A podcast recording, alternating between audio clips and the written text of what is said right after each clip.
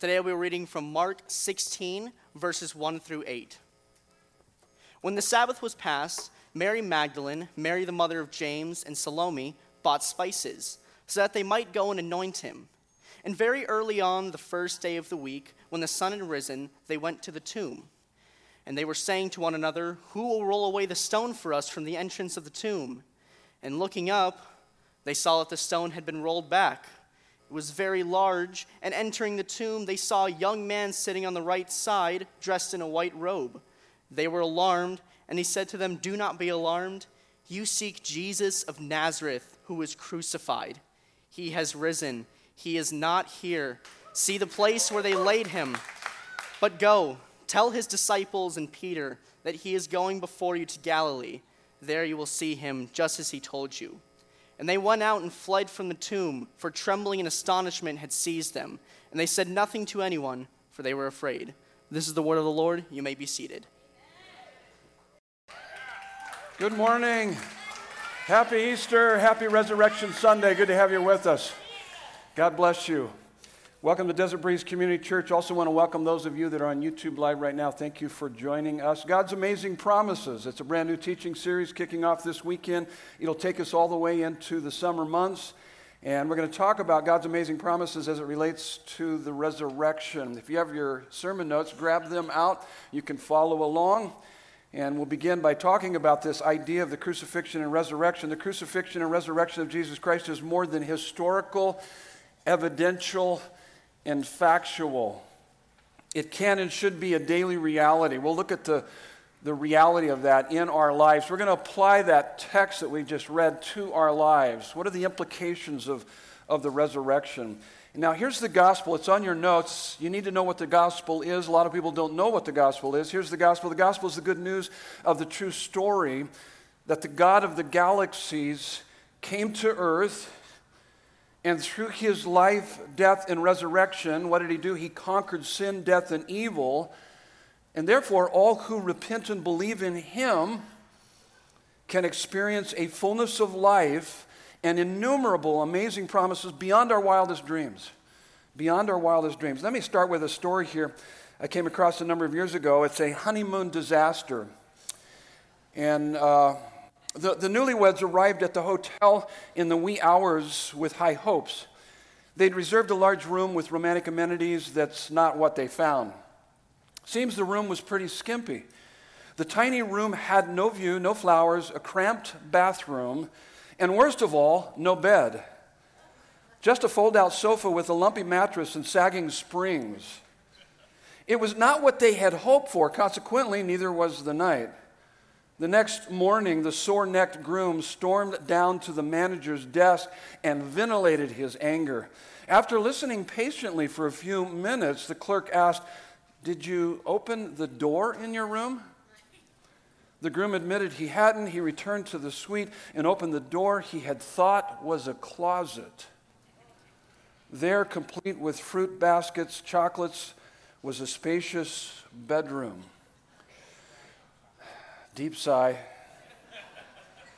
I mean, can't you see them standing in the doorway of the room they overlooked?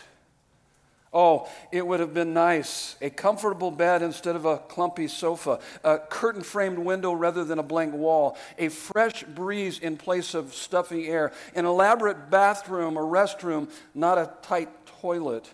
But they missed it. How sad cramped, cranky, and uncomfortable, while comfort was a door away. They missed it because they thought the door was a closet. Now, when I read that story, I started thinking about people that I know, and I wonder how many people think Christianity is a door to a closet. And then I thought more about those of us that profess faith in Christ have committed our life to Christ. I wonder how many Christians are living their lives cramped, cranky, and uncomfortable, while the comfort of God's innumerable promises are a door away. That's what this whole series is about. God's amazing promises. It's based on a couple verses here. Here's the first one. It's on your notes. It'll also be up on the screen behind me. 2 Peter 1 4. Listen to what it says. He has granted to us his precious and very great promises Precious meaning really, really valuable. So, precious and very great promises. Why? So that through them you may become partakers of his divine nature? What? That's incredible so that we may become partakers of his divine nature, having escaped from the corruption that is in the world because of sinful desire. This is how I would put it. This is my understanding of it. Is that God's amazing promises guarantee us that God's presence working in us and, and through us and around us are greater than all the sin and suffering that we will ever face in this world. That's what he's promising here through his amazing promises. Here's another verse that I, I built this whole series on. It's found in Psalm 119. Psalm 119 is the largest chapter in the Bible. Psalms is the largest book in the Bible, and the largest chapter in the Bible is all about God's Word. Listen to what he says here I rejoice in your promise. He's referring to God's book, the Bible, as promise, but we know that it's packed full of promises. And so I rejoice in your promises like one who finds great spoil. I'm telling you, these promises are a treasure trove. And when you begin to understand his promises, you'll see that they, they apply to every aspect of our lives. And, and so, what we did on Good Friday is that we looked at, and you'll see on your notes, you've already got on the left side of the of the column, so to speak, or of the page, we've already got it written in the promises as they relate to the crucifixion. So if you missed that weekend, we've already got the notes for you there. I'm just going to make reference to that, but we're going to spend most of our time on the right side of the column on the resurrection. And, and so you'll see the, the promises, uh, God's amazing promises as it relates to not just the crucifixion, but also the resurrection. Let's dive into this. And so, as it relates to the crucifixion, Christ claimed to be God. That's filled in for you, but here's your fill in the blank. The resurrection backed up the claim. Backed up the claim. Now, let, let me build uh, kind of a case. Let me kind of walk you through a process here. I want you to think deeply about this. In our pluralistic world, there is an all roads lead to God kind of mindset. And that all religions are fundamentally the same with just superficial differences. And it, it goes like this Picture God at the top of the mountain in all religions of mankind are at the bottom of the mountain.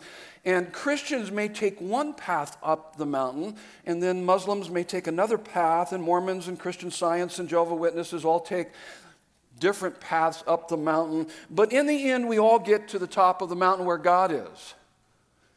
That's not what the Bible says. That's not true, in fact. But a lot of people believe that.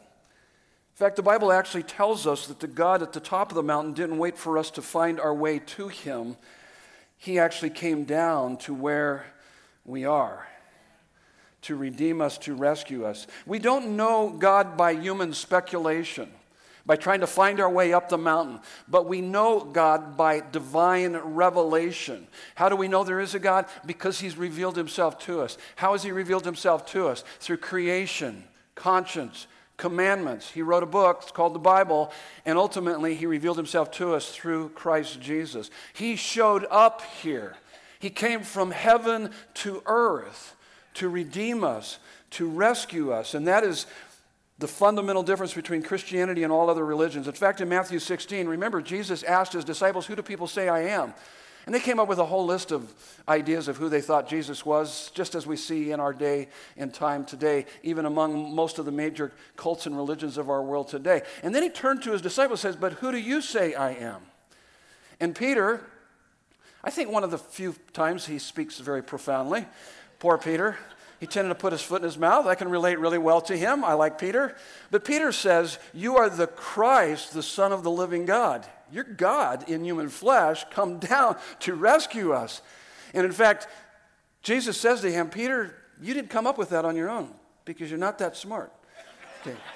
He didn't actually say that, but you kind of get the idea because he said, Flesh and blood did not reveal that to you. It's not by human speculation you came up with that, but it's by divine revelation. My Father revealed that to you. And then he goes on, he says, And on this rock I will build my church, and the gates of hell will not prevail. What's the rock? The rock is Christ, but our profession of faith in Christ.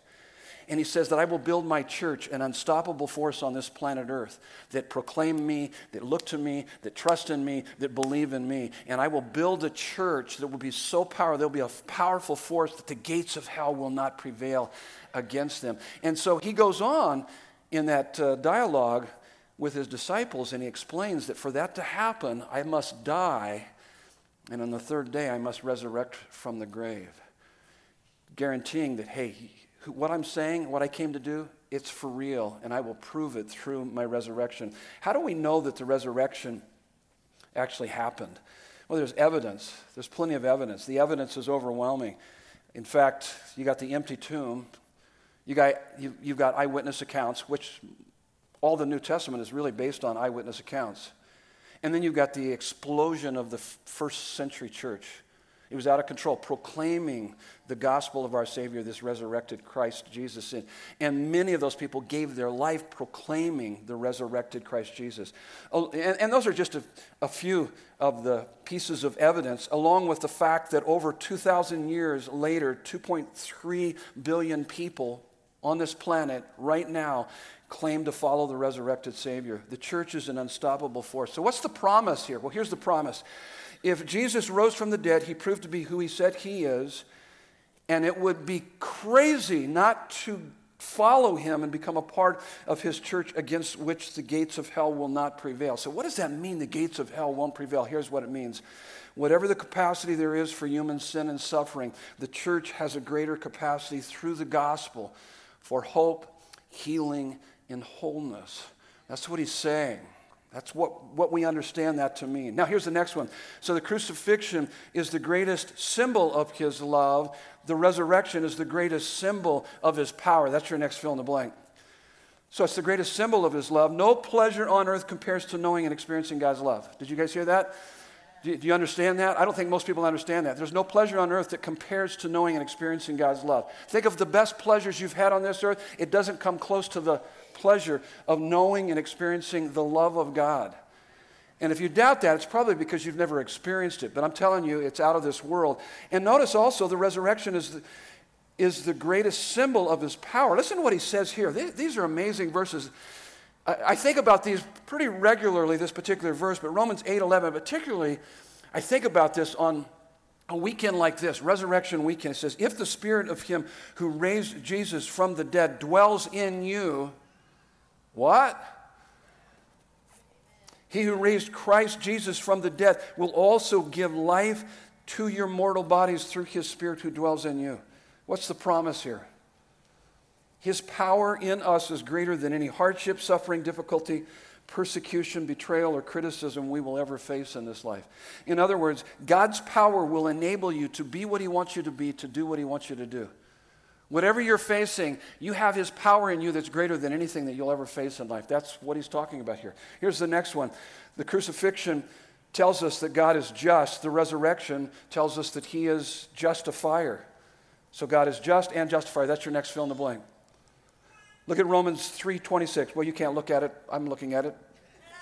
So I'll share it with you. Here it is. Romans 3:26. It was to show his righteousness at the present time, talking about death, burial, and resurrection. It was to show his righteousness at the present time so that he might be just and the justifier of the one who has faith in Jesus. Now, there are people that would struggle with the exclusivity of the gospel or the exclusivity of Christianity. And, and I've been asked these kind of questions many times. Um, are you saying that anybody that doesn't believe just like you is going to hell? That would be a question that I've been asked. Or it would go something like this I'm basically a good person and I try to live a good life. Why do I need Jesus? Those are great questions, by the way. Maybe you're here this weekend and you're asking those questions. We have a lot of people that come in here that don't know Christ. They're kicking tires, trying to figure out what this Christianity is all about. I welcome you, and those are really great questions. So let me ask you a couple questions here. Here's the first one Do you think that people who commit moral crimes ought to be punished? What do you guys think? Okay, just a couple of you? That's frightening. Should people who do bad things have to pay for doing those bad things? Yeah, okay, there's more of you.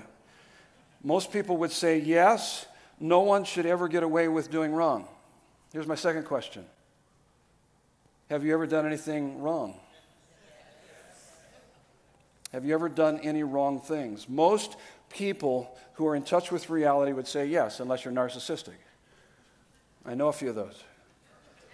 They're not fun to be around. And, and so, most people would, that are in touch with reality would say yes, and so, so have I done things wrong. So has everyone on this planet. Everyone on this planet have done things wrong. And that's bad news for all of us. We all deserve to be punished for our sins. The Bible says in Romans 3:23 for all have sinned, fall short of the glory of God. So before the cross there's no moral high ground.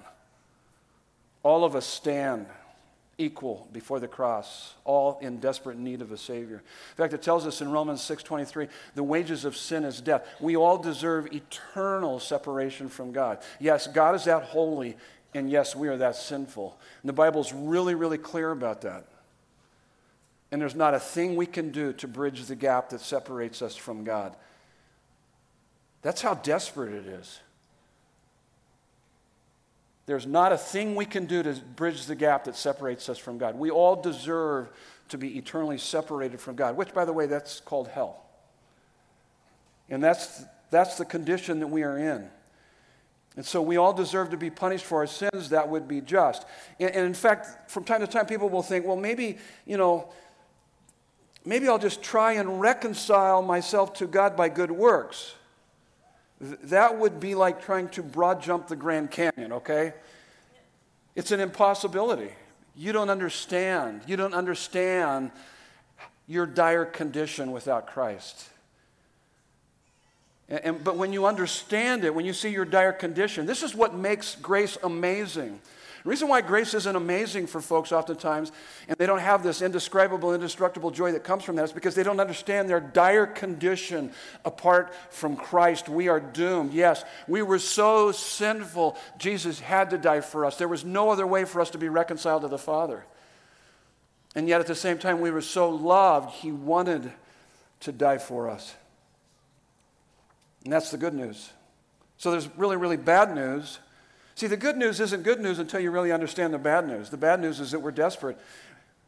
We're in this dire condition of being eternally separated from God, and there's not a thing we can do about it. And yet, the good news, God offers us a pardon. In fact, here's the promise the judge of the universe got off the bench and took off his robe and got into the dock and took the punishment for our sins so that we could be set free. That's amazing. That's absolutely amazing. So God is not only just but also our justifier. Romans 3:26, the verse that we just read. It's called substitutionary atonement. I know that sounds like a couple big words.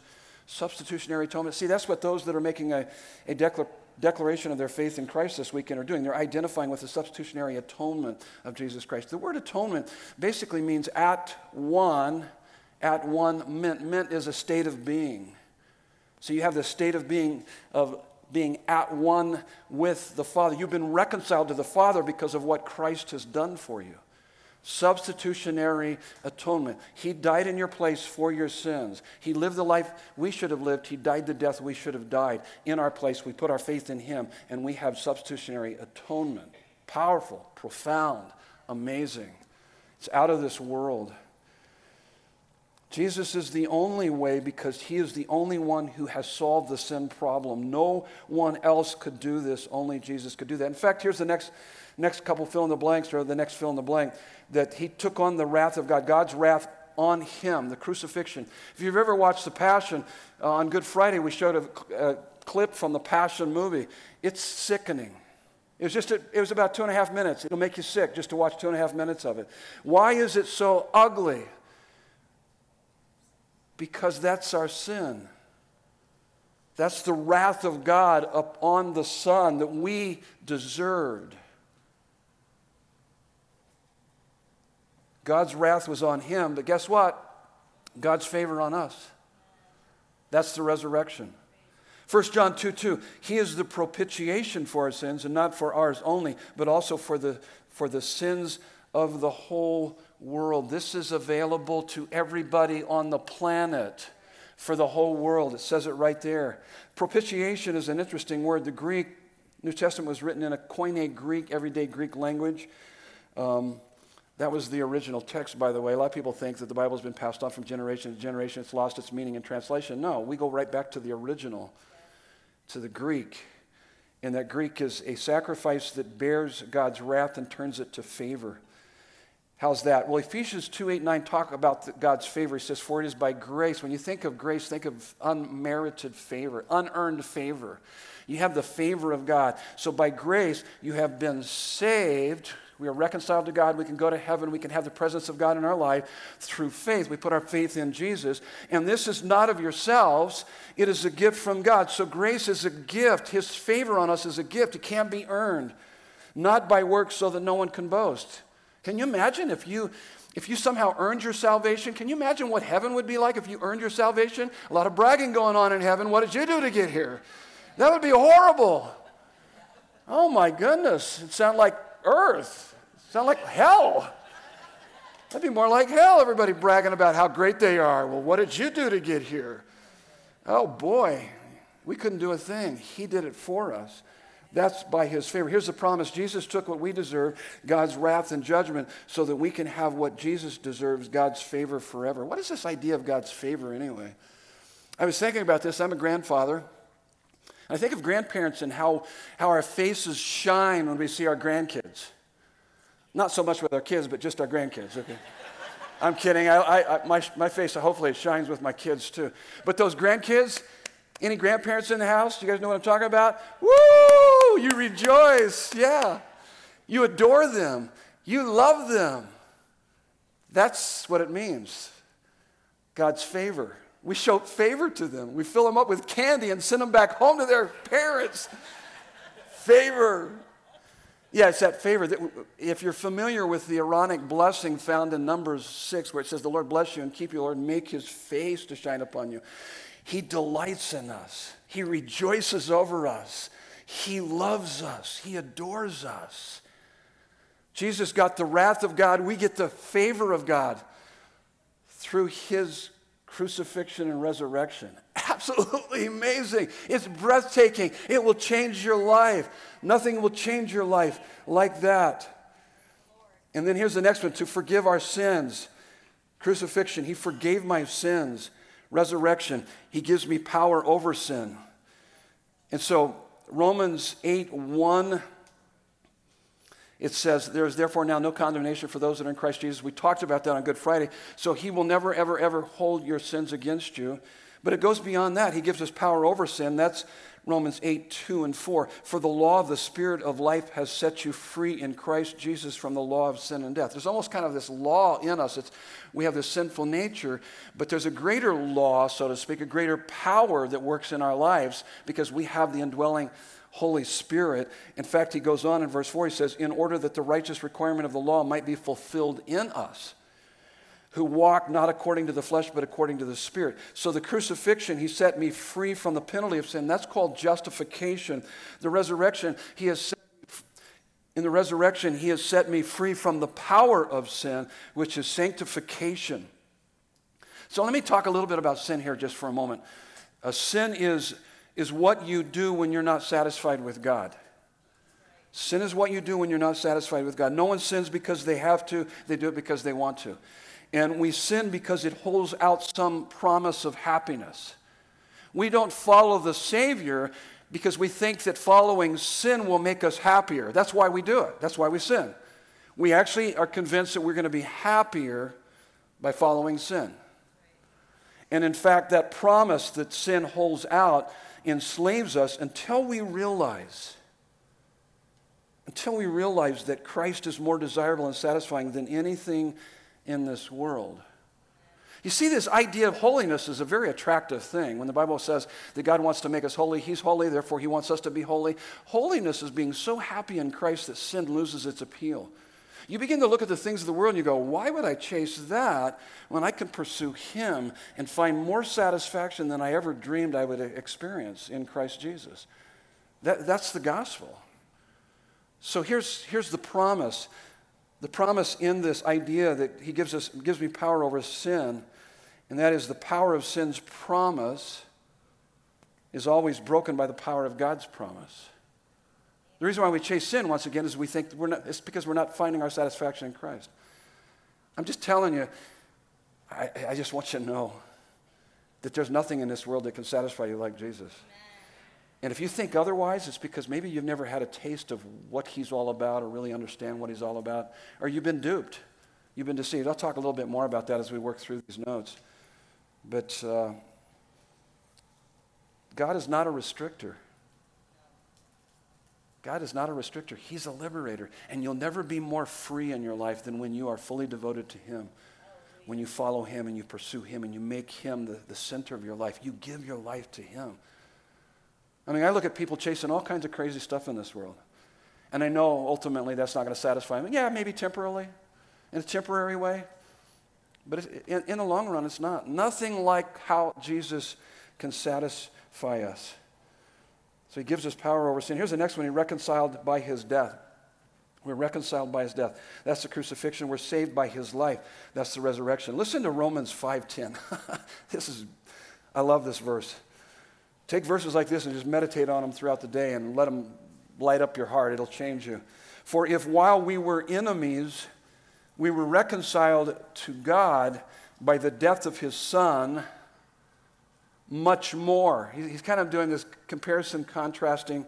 Much more now that we are reconciled, shall we be saved by his life. So here's the promise. If while we were his enemies, we were traitors guilty of high treason against a holy God, we were his enemies. We were at enmity with God. So it tells us that in Romans 8. So, so if while we were his enemies, he made us his beloved family, through the crucifixion, resurrection, how much more now that we are his family will we experience total fulfillment and complete well being? How much more will we be blessed? That's the point that he's making. Now, the word blessed, oftentimes we kind of throw that around. I actually, uh, when I say God bless you, this is what I mean by behind that. It's just not some little sprinkling gold dust on people like, oh, okay, God bless you. Like, no, no. The word blessed means total fulfillment and complete well being. And, and if while you were an enemy, he reconciled, he brought you into his family, how much more now that you're his family is he going to bless you? Total fulfillment, complete well being, unlike you've ever experienced before. I'm talking like a guy that's experienced it, and I experience it regularly, consistently in my life. It's out of this world. There's nothing better than what he offers us. That's how much he wants to bless us. It's, it's absolutely amazing. And, and so the next one, he conquered death. And he gives life. We could say eternal death and, and eternal life because that's really what he's, he's talking about here. All of us are going to live eternally. We're, we're eternal beings. And it's either eternal life or eternal death. It's either eternal celebration with God or eternal separation from God. There's no other choices. Those are the two choices you have. And, and so he conquered eternal death so that he could give us eternal life.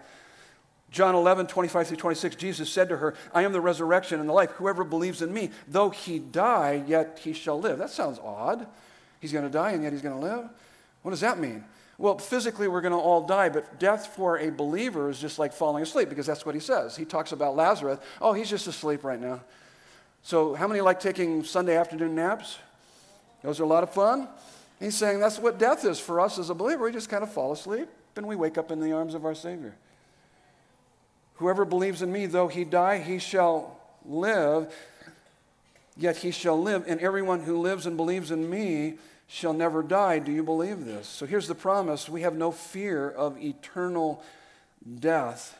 In fact, the moment you put your faith in Jesus Christ, you go from eternal death to eternal life. Because through the crucifixion, he's conquered eternal death. Through the resurrection, he gives us eternal life.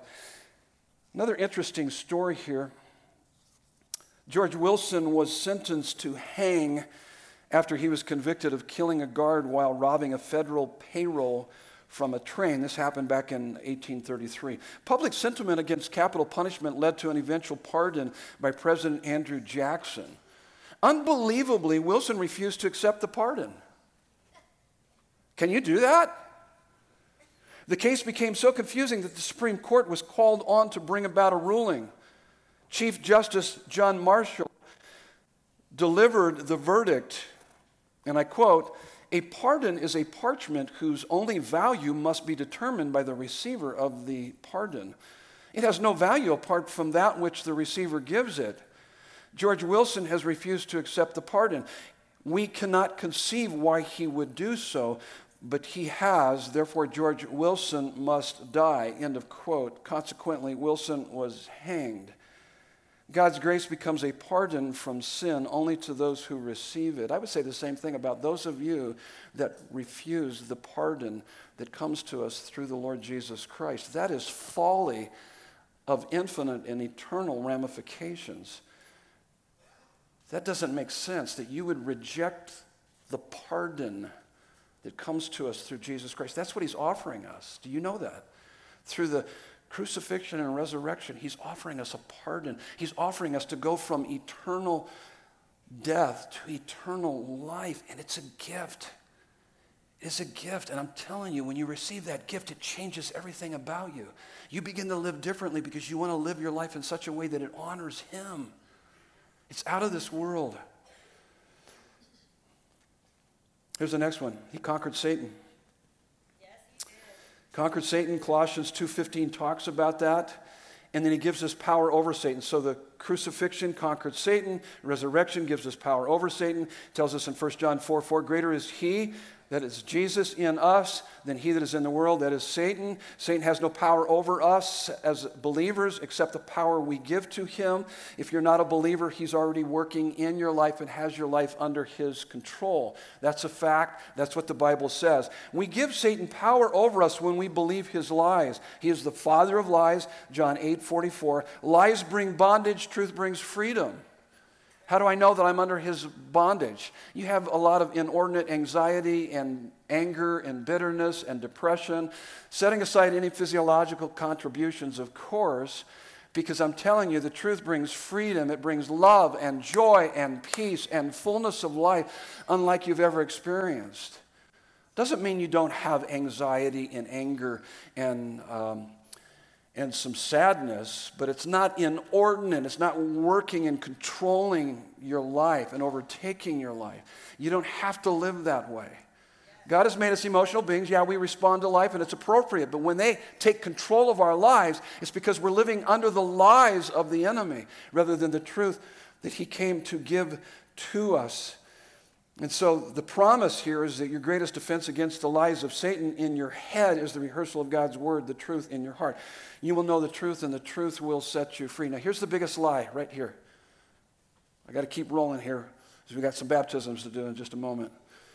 So I'll knock out the rest of this pretty quickly. But here's the biggest lie right here. If he can't get you to doubt God's existence, he's going to get you to doubt God's goodness. And he works in two ways. I see people defect from the faith oftentimes because they are deceived by the pleasures of life. That's a lie from the enemy. Somehow you're going to be happier by chasing the things of this world, the created things over and above the creator. That's insane. You're being duped. You think that somehow God's holding out on you? Here's another way that he, uh, he gets into our head is that not only are we deceived by the pleasures of life, we become disillusioned by the pain and the problems of life. We think that somehow God's holding out on us. Where are you in all this problems and all the difficulties I'm facing. Listen, the cross proves to you if he didn't spare his own son and taking care of your worst problem, and that was your eternal separation from him, he's not going to spare anything else in taking care of you. Romans 8, 31 and 32. If God is for us, who can be against us? See, those are lies of the enemy. And when he gets those lies in us, they control us, creating all sorts of fear and anxiety and anger and bitterness, and they work in our lives. Here's the next one. We be, he became poor. Through the crucifixion, he became poor so that we might become rich. Resurrection. These are two of my, it's hard to say because I have a lot of favorite verses. I probably say that every weekend around here, don't I? But these are two of my favorite verses. Okay. I think every week I say that. Okay, 2 Corinthians 8 9. For you know the grace of our Lord and Savior Jesus Christ, that though he was rich, yet for our sakes he became poor, so that through his poverty we might become rich. Okay, what is the richest that we experience? 2 Corinthians 9 8. God is able to make all grace abound to you so that in all things, at all times, having all that you need, you will abound in every good work. What is that? Well, here's the promise. We are rich beyond the world's greatest billionaire. We have his presence, power, and peace that all the money in this world can't buy. That's what he's talking about. And then the next, the old has passed away and the new has come. Crucifixion, the old has passed away. Resurrection, the new has come. 2 Corinthians 5.17, therefore, if anyone is in Christ, he is a new creation. The old has passed away, the all, uh, behold, the new has come. In fact, when you'll watch these baptisms in a few moments, is that one of the things that I say, as they go down under the water, we say the old has passed away, and they come up out of the water, the new has come. The old has passed away, the new has come. Brand new sense of identity. Here's the promise my identity is no longer what I have done, my past sins, or what has been done to me, those sins committed against me, but my new identity is what Christ has once and for all done for me through the cross of Jesus Christ.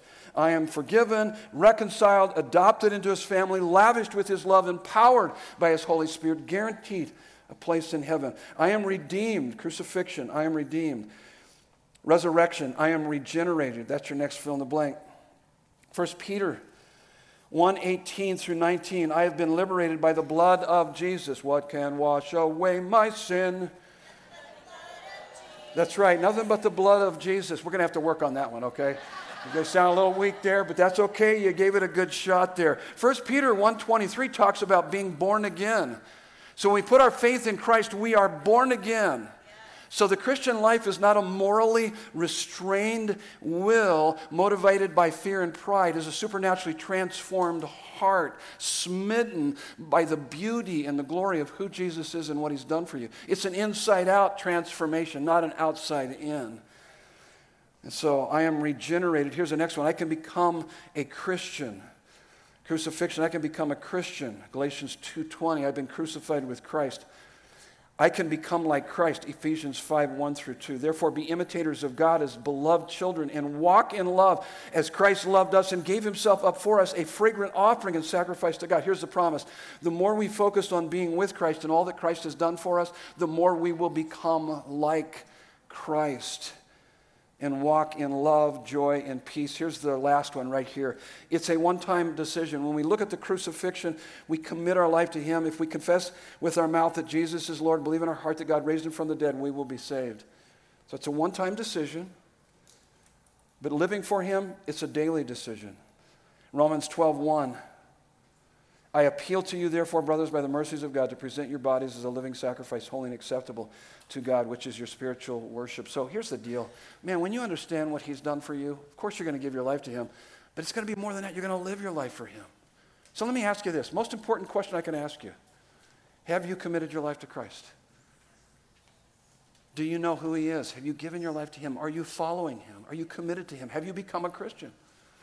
So, how do I do that, Pastor It's, it's like this you acknowledge that your sin separates you from God, and there's not a thing you can do to bridge the gap that separates you from God. Not a thing you can do about it. But guess what? Good news, He's done it for you. So you accept the fact that your sin separates you from God. You believe that Christ died on the cross for your sins, and then you confess Him as Lord and Savior. You give your life to Him. Those that are getting dunked here this morning, getting baptized, probably shouldn't call it dunked, huh?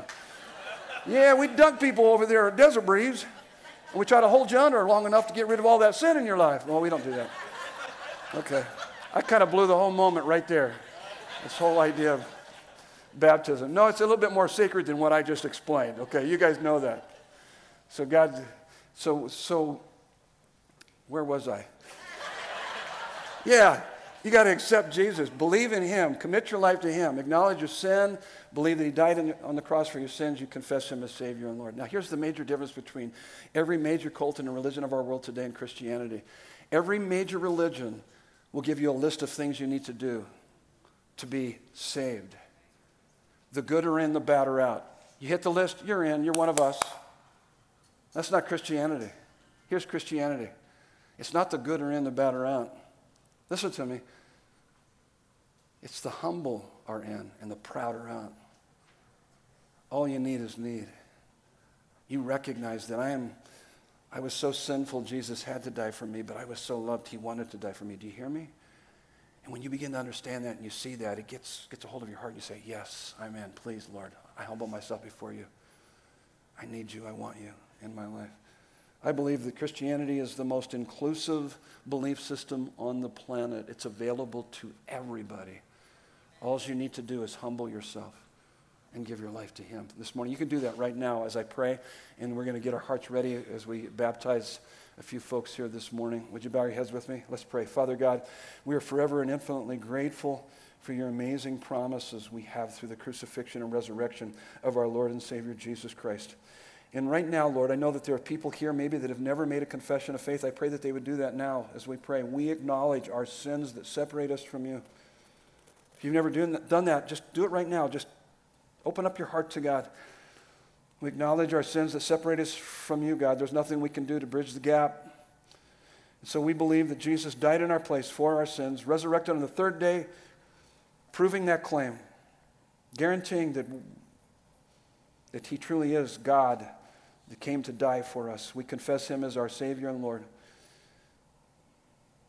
Lord, we give our life to Him. We want to live our lives for Him. We pray for those who are now making a public declaration of their faith in Jesus Christ through water baptism. May this be a defining moment in each of their lives that they would look back with very powerful and joyful memories. All for your glory. In Jesus' beautiful name. And everyone said, Amen. Amen. So now we're going to do a little bit more partying. So here's what we do traditionally at the very end we celebrate the beauty and the glory of our King and our Savior. And on this weekend, the resurrection, would you stand with me? We're going to do a big Yay God on the count of three. We're going to blow the roof off this place because we're celebrating fullness of life that Christ came to give to each one of us. And by the way, next week, as we continue this teaching series, I'm going to talk about God's amazing promises for our personal peace. If you're struggling in your life, uh, or there will be a time you're struggling, we're going to talk about how we can have His personal peace in our life, even in these chaotic times that we live in.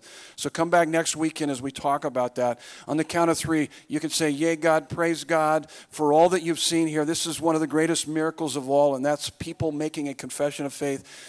Uh, in Jesus Christ and all that He's done for us. So here we go. One, two, three. Yay, God! Praise God.